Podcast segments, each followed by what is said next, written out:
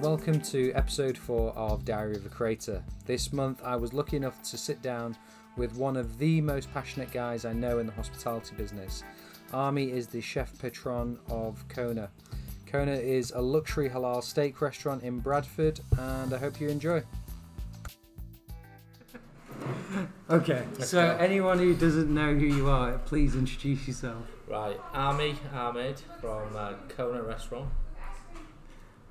Yeah, okay, good. And uh, what what is Kona? So Kona is a um, the best way I can describe it is a a halal Yorkshire steakhouse. Okay, okay, and uh, and how how did you how did you start Kona, or where did Kona come from? Yeah. Because please don't take this the wrong way, but Yeah. it, it's not something you'd expect to see Yeah, in uh, in in Bradford. absolutely. We, we get that all the time. Um, I mean, um, so firstly, the journey started for me um, twenty plus years ago. Okay. Um, a massive foodie.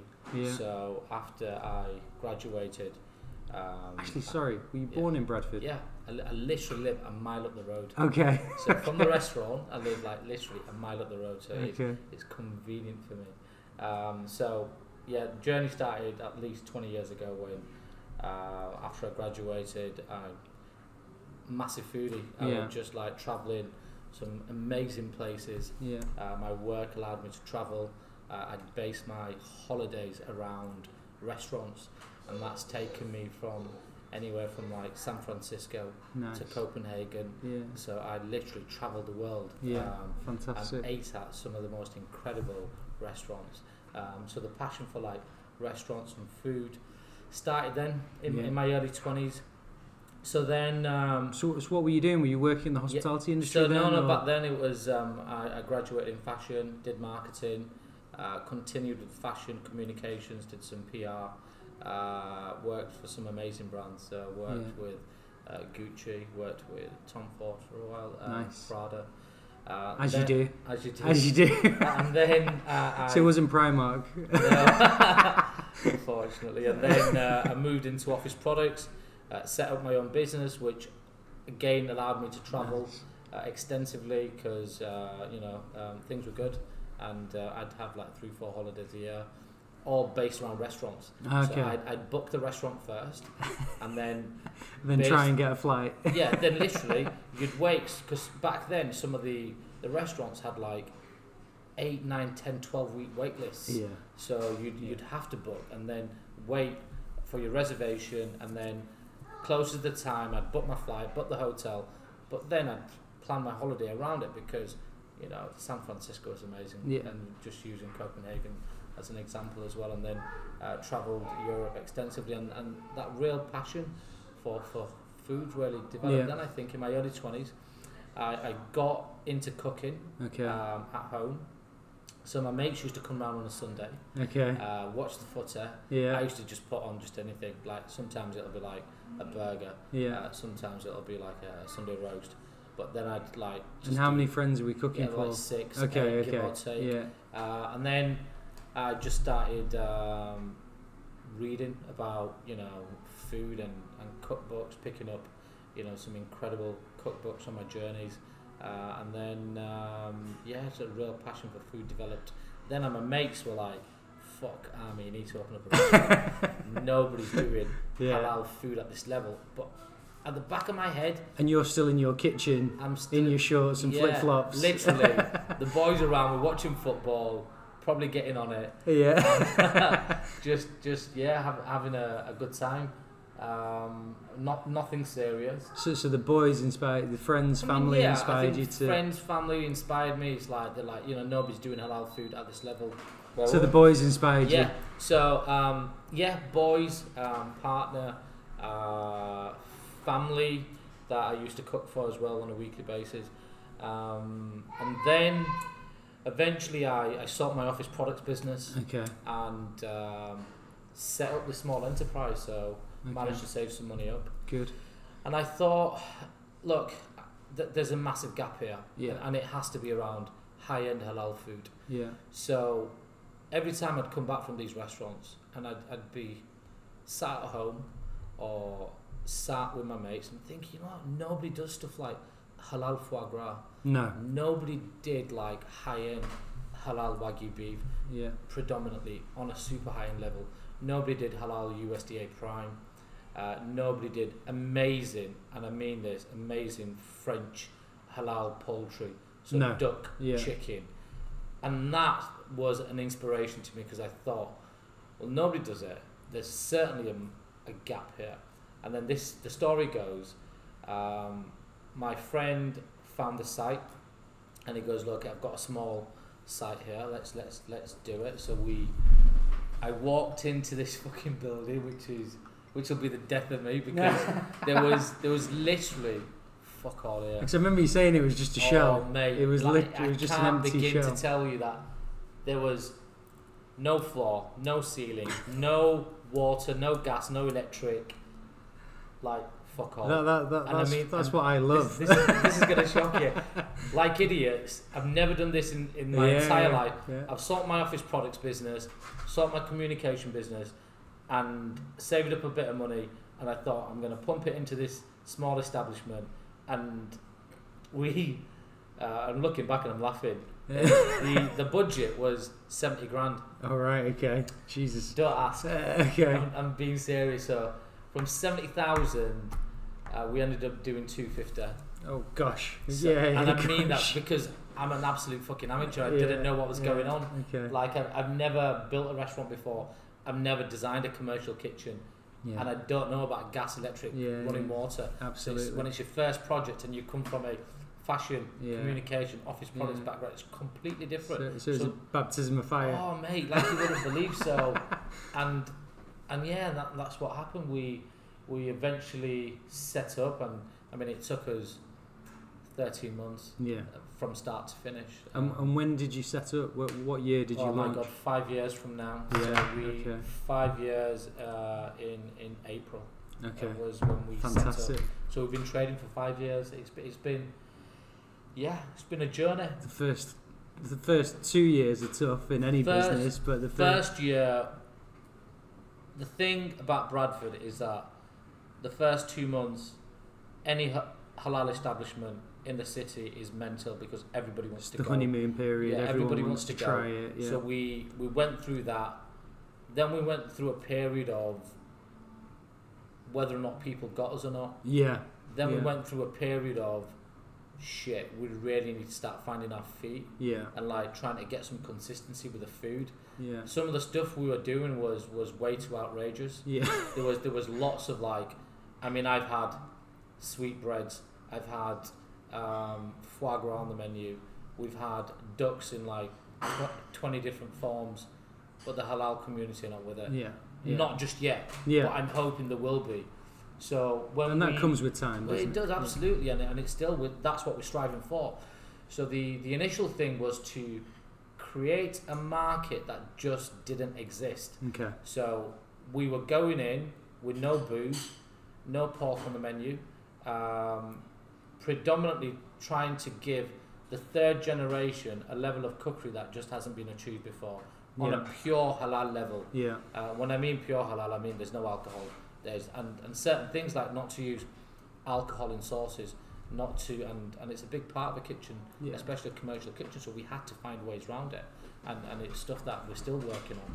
And where, where where did that halal element come from? Was it personal? I uh, think yeah, I think personal, and I think there's that real niche because believe it or not, when when I when I break it down, you know we're in our third generation, and my typical customer is, you know, somebody who's highly successful, um, in whatever they do, whether it's you know uh, media law, uh, business, whatever it is, you Yeah. know, and and I'm going to be completely frank here Yeah.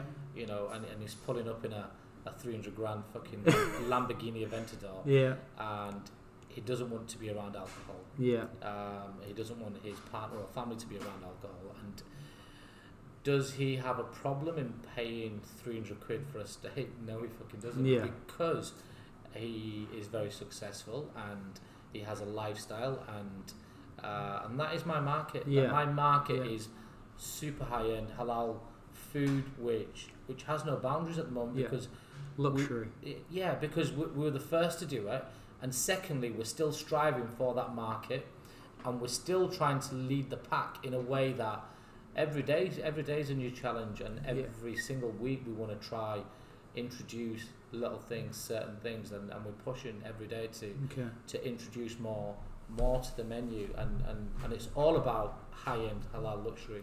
Uh, meats Okay. predominantly. Just jumping back a bit, Yeah. your parents were they in the food trade? So the story goes before Because my, my personal journey, yeah. because um, being from South, you know, South Yeah. Asian descent, Yeah. uh, it, was it not parents wanting you to be the typical occupation of uh, Doctor. doctor, solicitor, no. dentist? And uh, my my per, my so the story is uh, my my grandfather was a butcher. Oh, okay, My okay, grandma helped him out at the butcher's. So he used to bring, and I remember it like yesterday.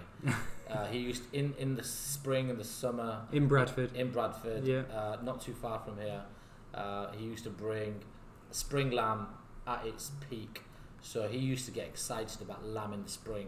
And my grandma was an incredible cook. Yeah, So she'd bring the lamb home and she'd do it in so many different ways, predominantly Pakistani, Punjabi, Indian Yeah. food. Uh, I'd sat, I'd be sat on the countertop at the age of like four or five, watching my grandma cook, helping her out.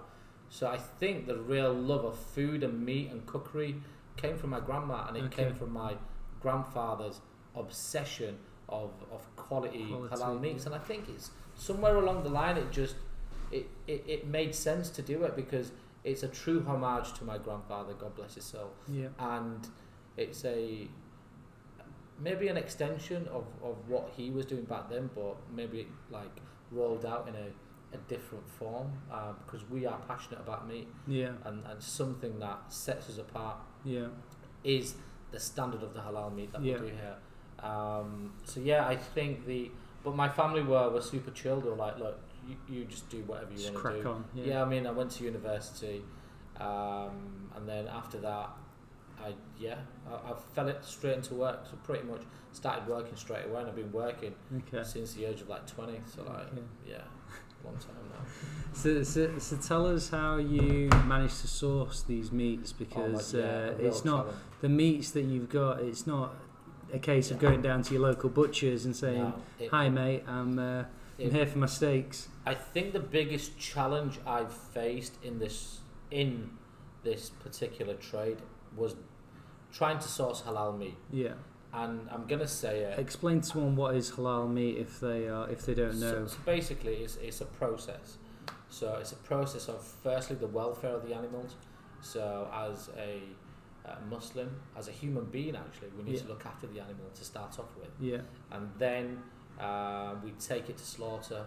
Uh, there's a process that involves a prayer. Yeah. There's a process that involves hanging of the animal. Um, it should be done humanely. Yeah. There's a, a straight swipe across the throat so the animal doesn't feel any pain. Yeah. Um, and so what we found back then, maybe I'm talking six years ago, when I was trying to put together a list of suppliers. So, and this is no exaggeration, I must have visited maybe two or three hundred different wholesalers, butchers, farmers, Around the country. around the country. It's taken me all the way up to Scotland, all the way down to fucking Southampton, and I was on a mission, and Just to give the customer the just, best. just to give the best, and and and, and it wasn't there, right? Okay. It wasn't there simply because nobody was doing what we were doing. yeah. So why would they do it? Yeah. So whenever I'd go to a butcher, I'd be like, you know, is it dry aged and what animal is it? He didn't have a clue. he, and I, even though he's doing like thousands of pounds and you know tons of meat a week, he didn't have a clue about you know traceability and the welfare and nothing Yeah. because there's no quality there, and simply Yeah. because If there's no need, No, then there's you no wouldn't need have because- to, yeah. all this meat is going into curry houses, kebab houses, and and grill houses. which has historically been Yeah. poor quality meat. which has been, and, and you see the price point and takeaways. So the halal meat market is based around this market. It's based around curry houses, kebab houses, takeaways, and, and, and you know a, a small percentage makes up the Middle Eastern restaurants. So, and then I turn up, and I'm like, Looking No. all cool. I, I fucking need this. And they're like, no, we're not doing that. We're doing this. I'm like, no, I don't want that. So I had that, and that was a massive challenge. And then I sat back and I thought, shit, we're not going to open because I'm not going to serve that. Bearing in mind, I had the same struggle when I used to cook at home. Yeah. Um, so I knew it was going to be a challenge. But then I sat back and I looked at my travels and I thought, wait there, I was sat in Singapore eating an amazing grade of halal wagyu beef. Yeah. This was even before the, the days of Dubai and the rest of it. Sure. And I'm talking before the Dubai boom. I was sat in Singapore, I was sat in Malaysia, and you know, Dubai I didn't even heard of Wagyu to be fair back Yeah. then Yeah. but then it eventually caught on. So one of the first countries to do it because Singapore and Malaysia are so close to Australia. Yes. Uh, the Singaporeans and the Malaysians are massive foodies, Yeah. and if you look at them two areas in general, um, they they love the meat. So Australia's right next door. So the demand goes not into Dubai first. The demand was from the Malaysians and the Singaporeans Okay. wanted high end beef Okay. and the Aussies have been producing some of the best For wagyu in the years, world for yeah, years yeah. because they have the terroir, they have the perfect weather, they have this amazing knack for agriculture and, and meat production and Yeah. butchery.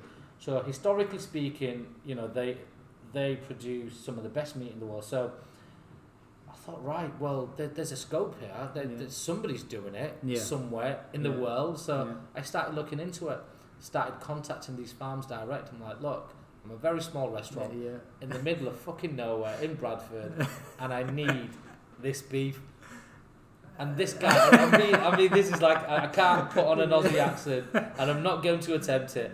However, he's like, what? like, the fuck are you on about? It's like we have to go through the correct channel. Yeah. We're not just going to send a box to Yeah. some idiot in Bradford. Yeah. So I had to put together my own supply chain. I Yeah. had to then, you know, arrange a broker. I had to then get a, a system where we can get it delivered, and, and, and that's how we've done it. We've we've we've found brokers, we've found other meat suppliers and other avenues.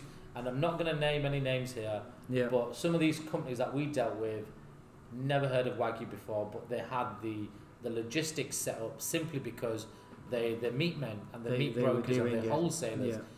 and it was at the back of us that they now bring wagyu into the country. I'm still not going to mention It's any okay. names It's okay. because I have so much respect for them still. Good. So as it was at the back of us that there's there's certain restaurants around this country that that do wagyu beef and they don't know it, but it was the back of fucking me annoying some farmer in, in, in Australia and and well not so much Japan but in America as well in Omaha and it was like Because Yeah. because a big thing for you is this USDA, yeah um, and and how, how did that come? So up? basically, just just very from much badgering. s- similar process like Yeah. USDA Prime.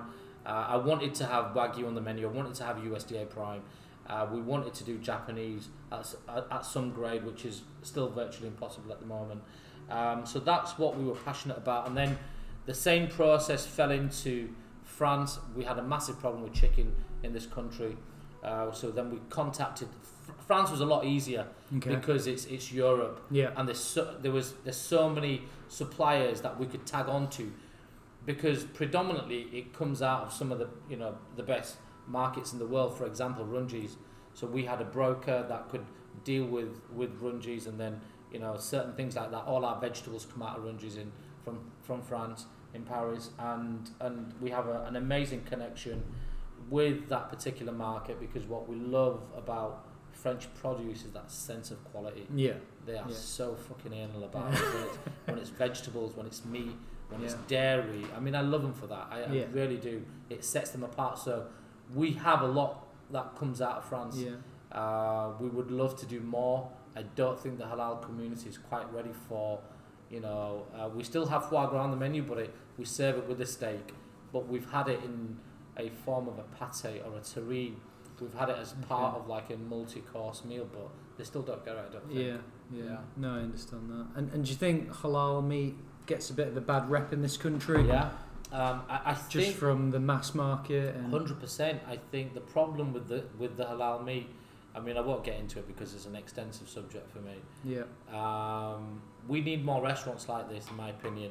More halal establishments that care about what they're serving, Yeah.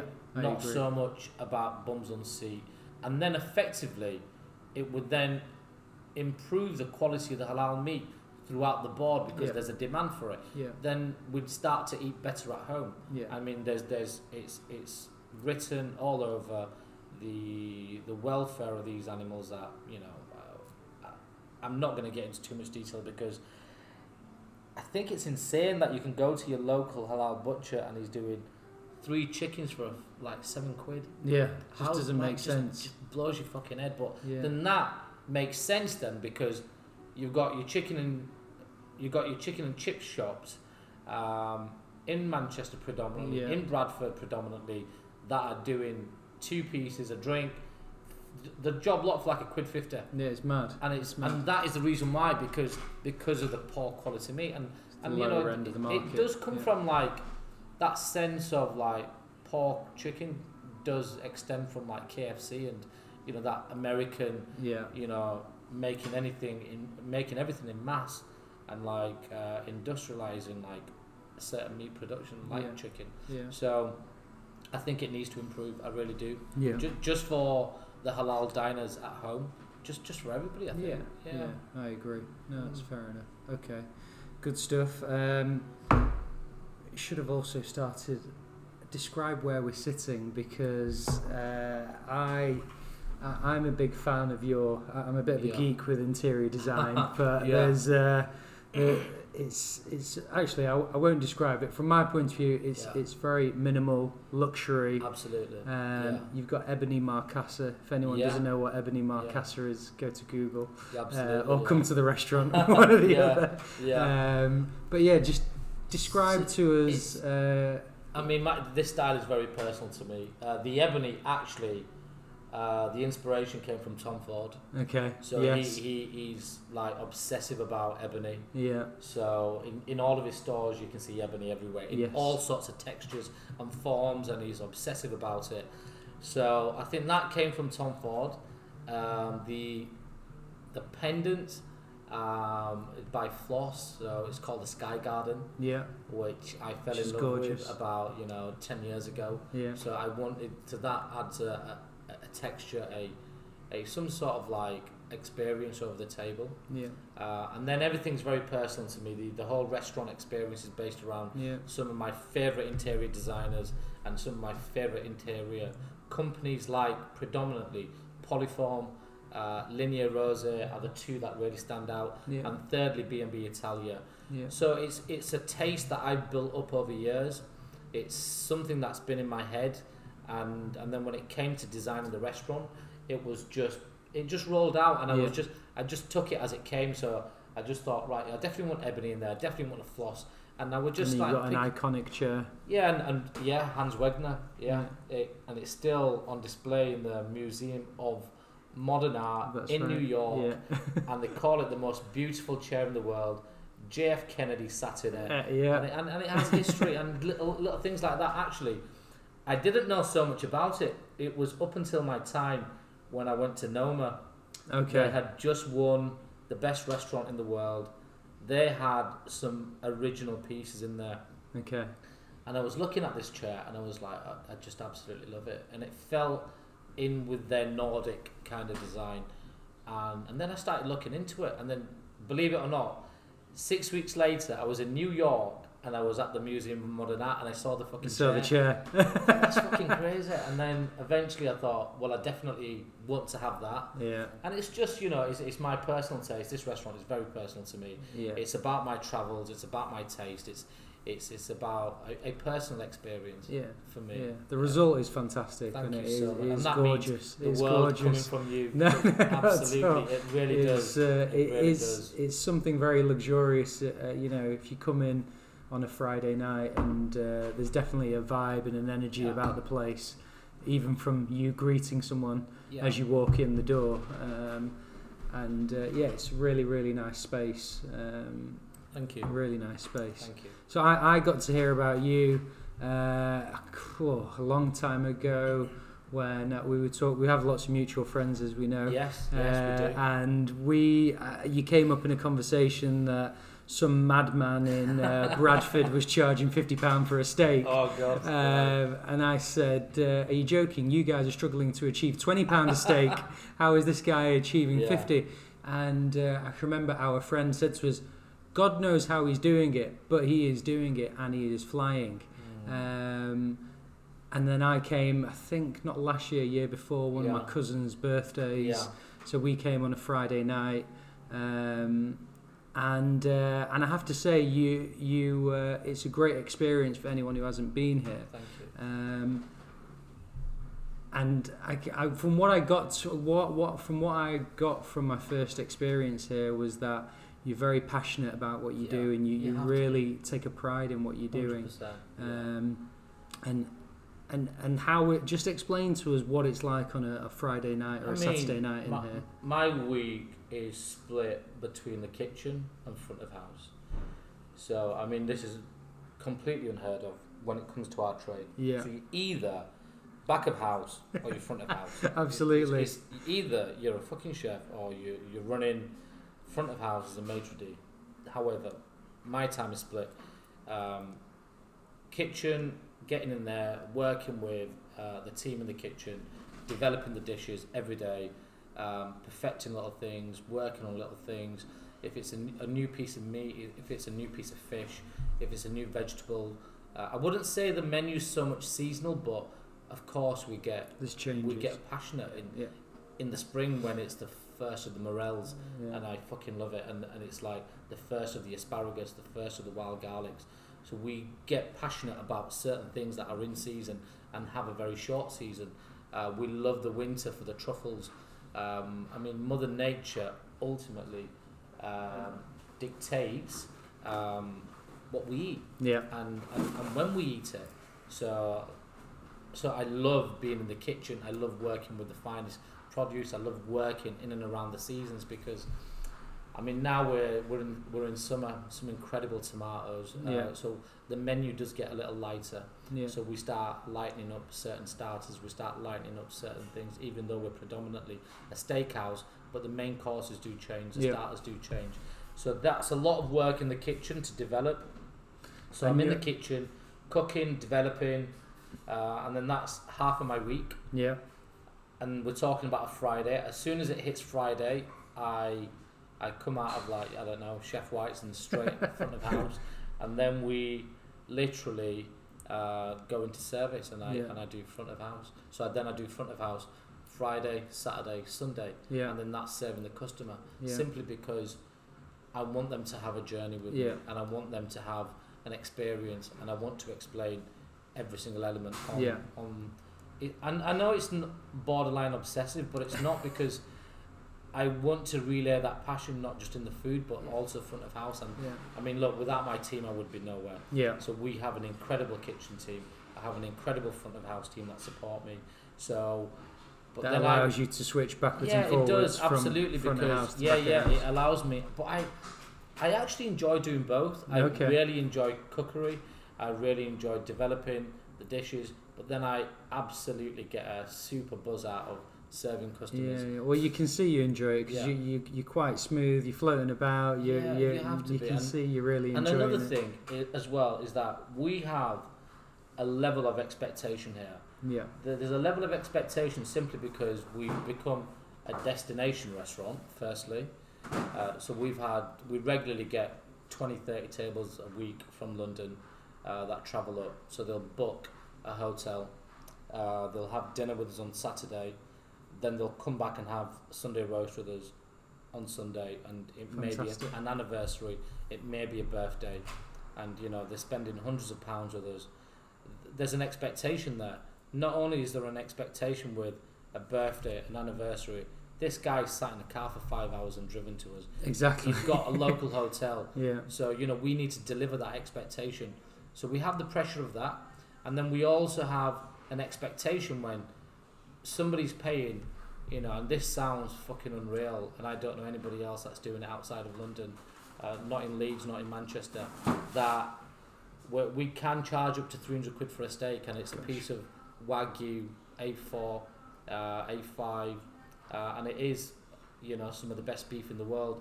When somebody's paying 300 quid for a steak, he wants 300 quid's worth of service to go with it. absolutely, And absolutely. then there's no point It's all about the experience as well, 100% isn't it? It has to go hand in hand. I mean, some people in our amazing industry believe that it's a split. It's Yeah. si- it's sixty front, forty kitchen, and and you know some of the most famous restaurateurs and some of the most famous chefs in the world have, have stood by that. Yeah. You know, you can serve uh, the best plate of, of wagyu, or you know, the best plate of, of whatever it is. You know, lobster, foie gras, whatever it is. But if you don't have the service to match it, then th- it's pointless doing yeah, it. exactly. Absolutely. Exactly. No, I understand that. Okay. Um, all right. Good. Um, we we were we were supposed to uh, actually before we go to that. Yeah. I just had a burger for lunch. Thank you for that. Amazing. You're welcome. It was uh, it was a You're very welcome. good burger. Thank you. I want you to describe to everybody how Yeah. you described the burger to me, the process of Um, what that My burger God, is. this this this burger is yeah, it's, it's an ongoing thing with me. Uh, Because we- that because that was uh, uh, uh, an impressive burger. It was Yeah. up there, one of the best burgers I've had. Oh, that means the world, Raj. Thank you so much. It really does. It fills my heart with joy.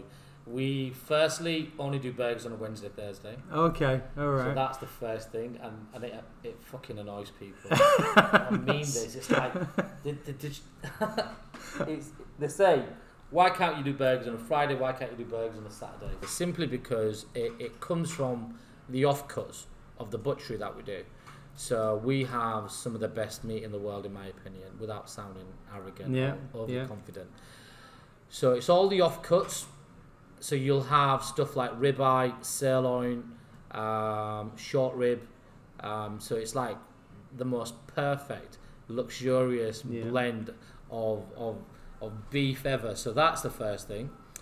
Out of that butchery that we do on a Wednesday, Thursday, we only make, give or take, 50 burgers. So we normally do give or take 20, 25 on a Wednesday, 20, 25 on a Thursday, because that's all that's allowed. Because we're not just going to mince a whole fucking ribeye or a sirloin. Because believe it or not, Raj, I've even attempted to do it, which I have done. And, and it came up like we needed to be charging, and this is going to shock you. It was 70 quid a burger by the Jesus time, Christ. and we did it, Okay. we just went nuts. We was like, well, let's see how much it's going to cost. yeah. And we minced the whole fucking um, a I don't know what it, was. I think it was a Marble Score Ten Wagyu, but it doesn't make sense because we, you've minced it, um, and it doesn't make sense to charge seventy quid for a burger, but it does make sense to charge ten to fifteen quid a burger, and to Yeah. achieve it in that price point, uh, we have to do it off the offcuts, and uh, so that's the first thing, S- and then. The burger that you had is that blend of Yeah. of uh, beef that we have, so predominantly wagyu. Then we it's a 70-30 split, so s- um, 70-30 fat, and uh, and then the short rib is a special bit. So it's wagyu short rib. We dry age for up to 30 to 40 days. Then we brine the meat uh, 24 hours. Uh, then we marinate 24 hours. Uh, then we cook for 72 hours yeah. uh, and then you get the. Mu- I mean, it's predominantly a, a in-house barbecue kind of style, slightly smoked, roasted coffee, chili, spices. Um, it's actually a recipe from Phil Howard. All right. So two Michelin star uh, back then at the square. Um, he he got some short rib in for us, and he just quite simply back then two star restaurant just served uh, short rib, uh, cream potato, um, and back then he did it with just some seasonal vegetables, and I was fucking Nice. blown away. nice. Like years ago, so that okay. that inspiration Yeah. came from that that recipe, but Yeah. this is a two star restaurant. Yeah. I'm not saying that we're trying to replicate that dish, Yeah. but I've taken the idea But that's in my where- head. Yeah. and eventually it went onto a fucking burger. so uh, it sounds crazy, but we did it. And then, um, so then just a little bit of like smoked applewood cheese, short rib goes on top, brioche. Kept it really simple because it's all about the meat Yeah. and then we just did some fries with uh, togarashi spice, uh, a little bit of salt, and then just some fresh chili. Sauces were a Japanese mayonnaise which came with smoked red pepper, Yeah, gravy for northerners, and then just some more short rib on the side. yeah, no, it Just was really good. simple. The, the short Yeah. rib was really special, and it Crunchy. get packed to punch with the Yeah. burger. Definitely, I, I like the texture of the short rib and the beef because it gives you two variations and the burgers here are very simple Yeah. because I'm a believer in like your earliest childhood memories of a burger is probably for me my earliest memory was going to McDonald's and having a fish fillet it wasn't Yeah. actually a cheeseburger it was actually fish fillet yeah, or fillet of fish, whatever Yeah. anybody wants to call it. And it's a memory of holding a burger with your hands with that soft bun. yeah, yeah. Um, So that's what we try and recreate here. that bounce. Food is nostalgia. yeah, So my creativity comes from memories yeah, of of being a kid, sat on a bench, you know, in the kitchen with my grandma, yeah, or going to my first McDonald's experience, or going to my first three star experience yeah, or relating back to some of the finest restaurants that I've been, and, it, and it's a it's a complete personal journey to Yeah. me. And then it it's it's it's food on a plate that's a part of that I think. yeah. So food does come from memories, nostalgia. So yeah, burgers are quite personal to us, but we do it in very limited numbers Yeah, because the kitchen firstly can't support a full burger menu. yeah, Secondly, it's it's a special yeah, of the week. And yeah, I think if we're gonna do a burger, we're gonna do a yeah. fucking Do it good right. burger. Yeah, absolutely. Yeah, Because it annoys me because again, like you know, halal burgers, we we, we struggle, yeah. and yeah. especially like you know, I, You I get love, you get some opera. We won't go Oh, into who, yeah, but they, they'll go it's- to Costco and get yeah, it's just like for us, it's like we we wa- we want to do it right, and we'd like to do more, but it's just the restaurant is only small, and yeah. you know, okay. we're only forty.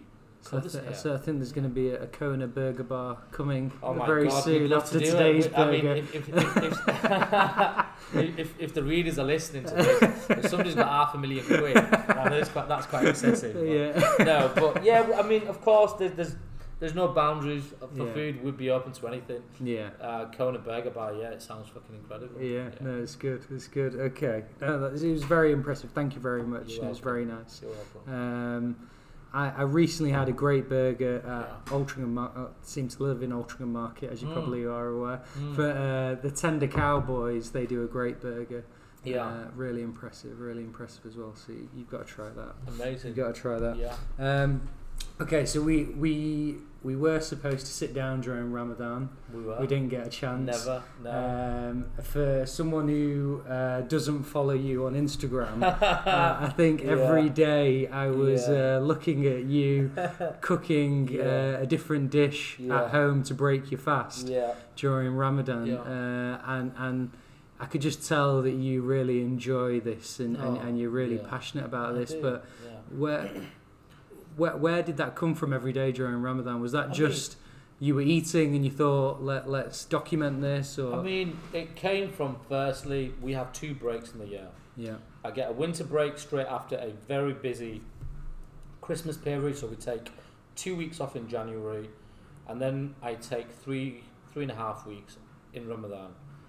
The thing about this beautiful month of, of, of Ramadan for me is is a time of reflection. yeah It's a time of break. yeah It's a time of rest.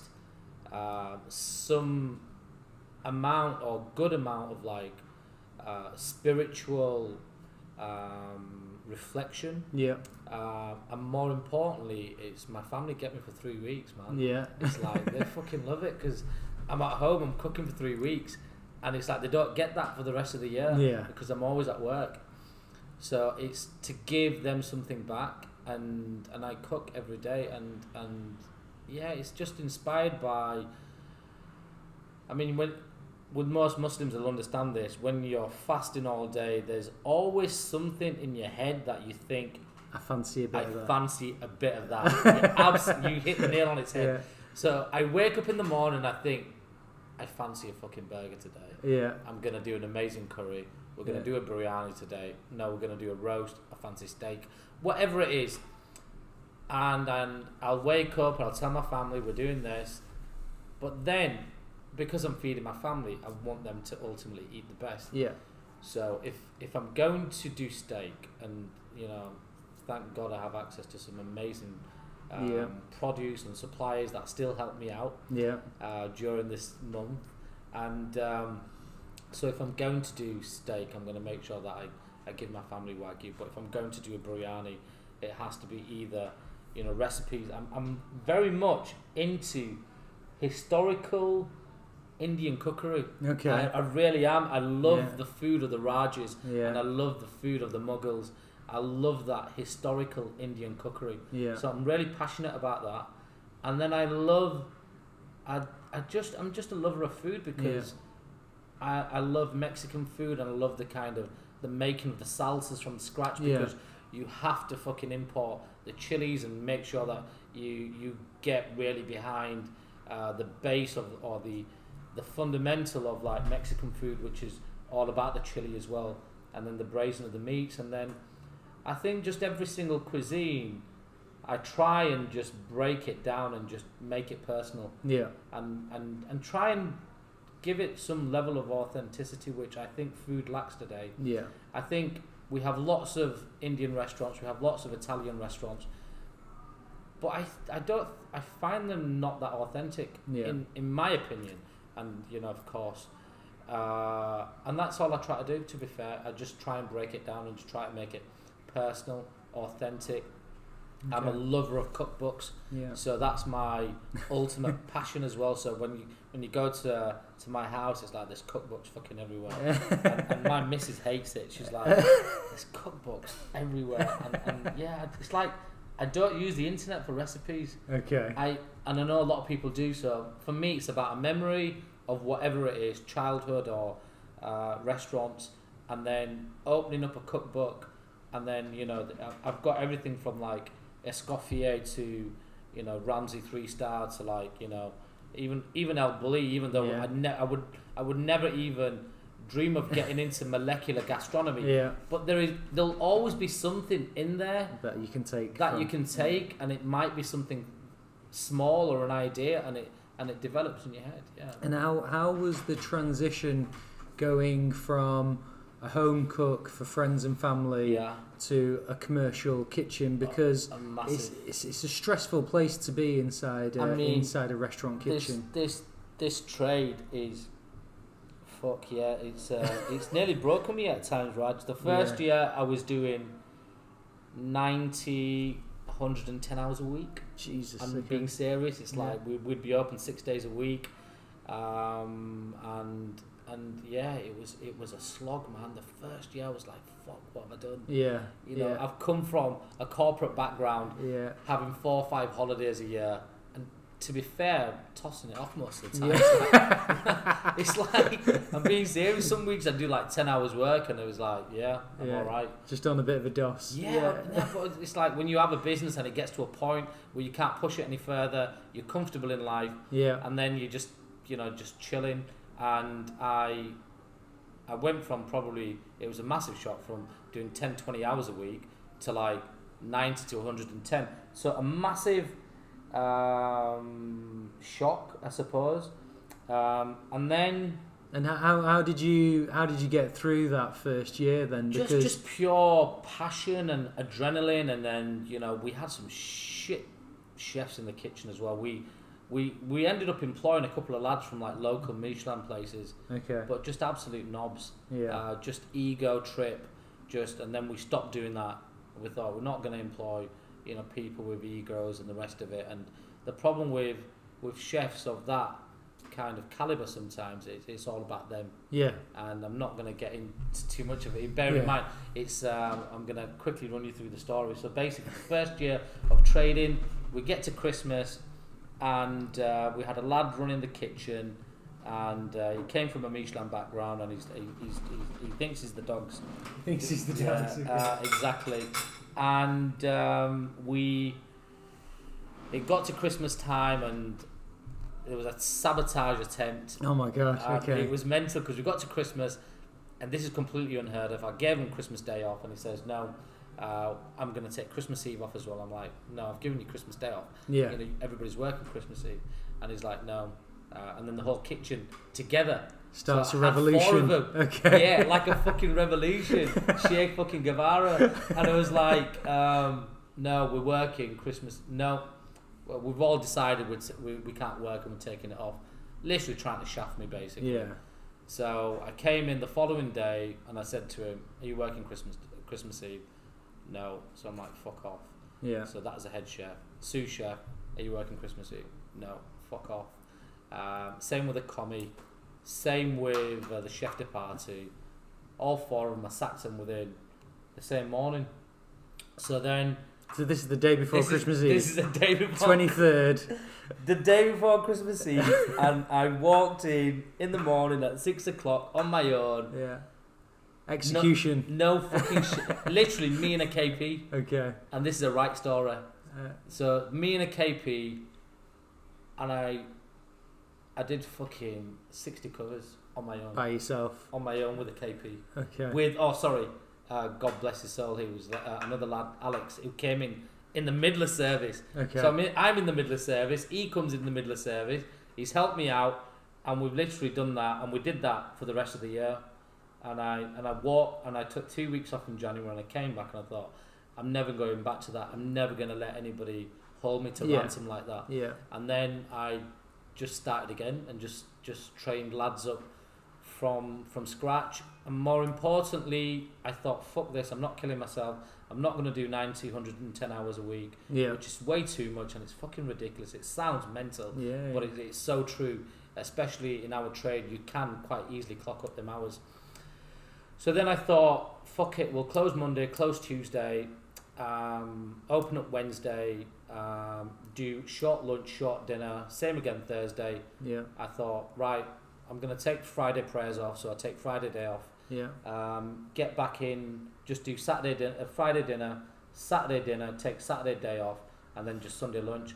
So effectively, I've given back myself some time, and to be fair, it was the best decision I ever made because back then people were thinking, "Shit, you're closed more times than you're open." Yeah. But in a sense, no, because the idea also came from a good friend of mine, Sat Baines, um, who runs an amazing Yeah. two star restaurant. If anybody hasn't been, they have to go. Yeah. Uh, so he runs an establishment in Nottingham who does some of the most creative British food in the country.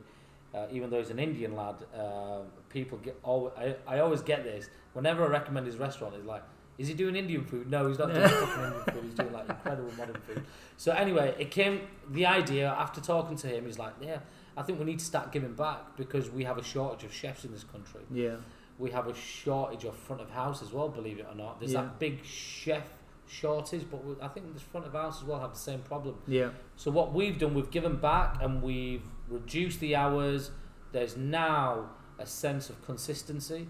We have family time, we have social time, and then we have work time. It's like, Yeah. you know, our, our industry's always been battered by 70, 90 hour weeks, Yeah. and what we've stopped that. Yeah. We're, we're actually down to 45, Good. which is Okay. amazing. Good. It really is. Fantastic. So, yeah. and, and and what do you do in your downtime? My God, eat. Yeah. I- I, Good, I, am I'm good. still a massive, massive uh, food lover. I hate the word foodie. I'm, yeah. I'm just a food lover, so I still very much enjoy eating Yeah. out. So my number one pastime is is without well, it's go, it's going to be spending time with my family first, of course. I Yeah. have a little boy who's two and a half now, so he, Yeah. We just met him before. yeah, just met him. um, and he takes up uh, one of my days off. The other day off, I, I try and get out to restaurants. And not so much for inspiration anymore, Yeah. so much more for like just just to relax, Yeah. just to be sat on Take the some other side time of the out. table. Yeah. And, and, and I still love dining out, Yeah. and I really do. It's, it's, it's still my passion. Yeah. More for like the love of the industry, yeah. more for the love of restaurants, yeah. more just for the love of the whole hospitality The industry experience the and experience everything. and yeah. everything, and it's like, I know me and you recently went to Moore Hall, Really impressive. Yeah. which really again, impressive. using an, an example like Moore Hall is is perfect because what Mark has achieved Yeah. there really impressive. in two years, you know, two stars, best restaurant in the country, yeah. uh, amazing establishment, and just that journey that he's been through yeah. that personal journey, which which I think is special and and I think restaurants like that excite me in Yeah. terms of like that's what for me is hospitality. Yeah. you Absolutely. know, and and that's what absolutely. excites me still. Okay, Yeah. good. And best restaurant you've eaten at recently, or am I? Uh, Um, is that is that a tough oh question? my god! I mean, no, no, it's not. Um, best restaurant experience that I recently had was in March when I went to France. Okay. It was a personal journey which I had to make. We and I went three Michelin level hot cuisine, and I just it fucking blew my mind. Yeah. Yeah. It blew my mind beyond belief because w- we we're still a long way behind the French. okay. I know, and I know some of the, the readers out there will think, fuck off, we're not. But honestly, we yeah. are. Yeah. Their whole experience, and, and I'm talking hot cuisine level, so three Michelin star, um, using some some very famous international chefs like Alain Ducasse, uh, Guy Savoy. Uh, and when you're eating at these establishments, there's a sense of history. Yeah. So you've got like some of the most important and famous hotels in the world that are still producing three stars for, for decades. But just the precision, Raj, Yeah. it's like, you know, precision of service, precision of food. Just the whole experience blew my head because I still believe nobody's doing food like this in London, and I'm a massive fan Yeah. of, of cookery and experience in London. I still think it's one of the food capitals of the world, alongside you know um, New York. Um, but Paris for me was was truly mind mind blowing. Yeah. So that for me was was memorable, uh, and I would recommend it to anybody to do it at that level. But definitely book lunch as opposed to dinner Okay. because you'll be paying 150 euros as opposed to 700 euros. Oh gosh. It's a okay. massive fucking Gosh. jump round. Okay. And I mean this, it's like there were some dishes like a poulet de Brest for two uh, done on Vessi, and some of these restaurants were charging 420 euros Gosh. for a main course for two people. And it's like, wow, it's a different world Uh, Yeah. and and in this crazy prices. So anybody that's gonna go, do Yeah. lunch, not dinner. Yeah. And another little tip: Guy Savoy release a digital menu every lunch Oh, Okay. for one table. okay. It's 160 euros.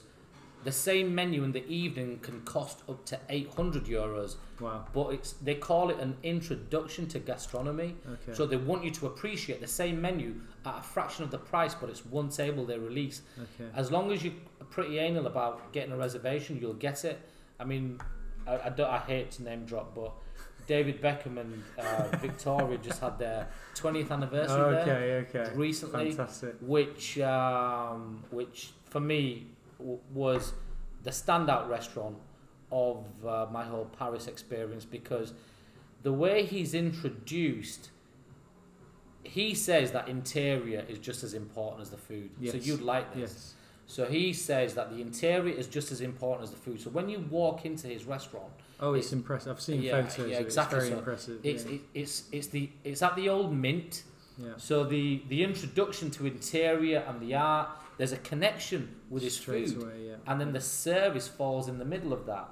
And for me, that was quite memorable. And I, and in a sense, it makes sense if you think Yeah, about yeah, it. Absolutely. There's a connect. There has they to have be a to connection. complement each yeah. other. They have to complement each other. And when I was sat in Guy Savoy, I was thinking, I wasn't doing it, but in my head it made sense. And we're thinking, do you know what? That, that's what we pretty much do at, at where we're at, at Kona. Yeah, There's a yeah. connection with the interior and the food, and, and everything has to make sense. And, and his restaurant is very personal to him yeah. and, and, and what I'm trying to achieve here is very personal to me. And I think restaurants should be more personal, and I think we should support more independence Yeah. because you get that personal service Yeah. as opposed to going to a chain, Yeah. you know, which is going to serve This you. cookie cutter approach type of Yeah, thing. just yeah. fucking central kitchens, which I Yeah. fucking hate. I hate that monogamy of service. It's like, Yeah. you know, and, and it's just, it should be personal. Yeah. Yeah, I think yeah, I agree. Restaurants should be personal because we have an obligation to give the consumer or the customer or the guest a level of cookery, a level of experience that's not achievable at home. Yeah. And that's the reason why you go out and eat, in absolutely. my opinion. Absolutely. You know, if it's a celebration of, of whatever it is, birthday, anniversary, whatever, even if it's not a celebration, if you're out with your mates, you know, It's we Friday need to night. give you oh, summer Yeah, that's not achievable at yeah, home. yeah, And that's the course. whole point of going out to yeah. restaurants. No, I Yeah. agree. No, it's good. And um, okay, so You touched on it briefly there. This uh, chain restaurant, Yeah. and uh, I've asked asked a lot of people. Yeah. You, you've obviously seen Jamie's Yeah, and yeah. Uh, Byron and all Horrible. all that over the Yeah. last probably over the last twelve months. And uh, you touched briefly on short staff shortages. Yeah. A lot is probably some un- uncertainty with Brexit. Yeah. What, what are your thoughts on the market and where we're at? Oh my god! I mean, to be honest with you, and you know, I, fuck knows. Yeah, Honestly, that that's the god's honest truth here.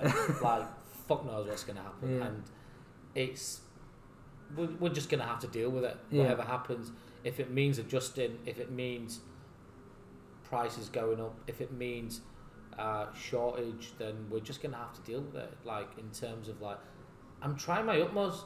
I, I know this sounds really naive and not very business. yeah, I'm not trying to think about it as much. yeah. I'm just still doing what I'm doing. Just concentrate just on just what you're concentrate doing. on yeah. what's good. That's Yeah. why we're not looking for expansion right now. We're not looking to do anything.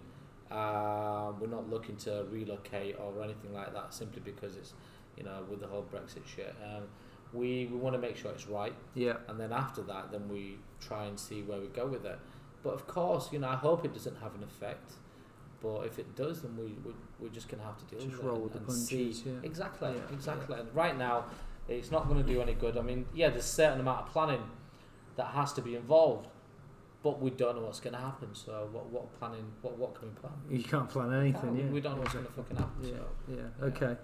And if you weren't in this restaurant business, what would you be doing today? Fuck. Um, if, if, if I wasn't in this restaurant business, I'd still be sat in some three star restaurant somewhere.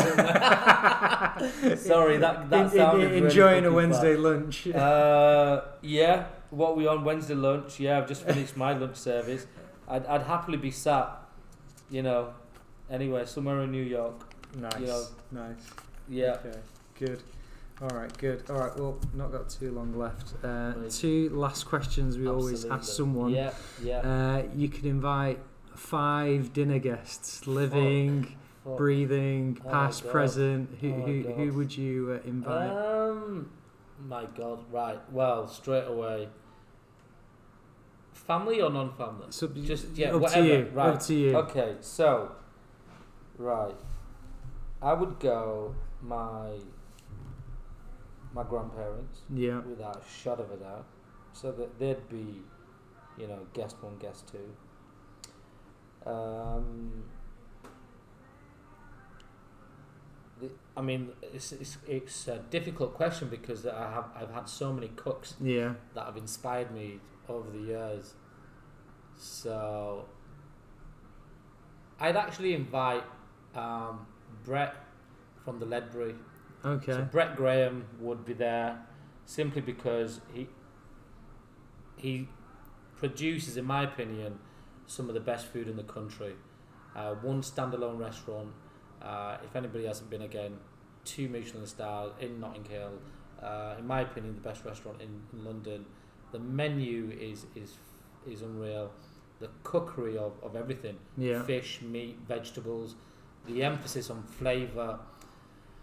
So I'd probably say Brett. Um, I'd probably say Neil Barrett because he's He's yeah, a cool guy. yeah, and you know I I take a lot of inspiration. I've I've, I've Yeah. worked alongside him and and. and So that, what are we on? So my grandparents. Brett, You got four. Neil, You got Barrett. one more. Um, I'd, I'd probably say Tom Ford.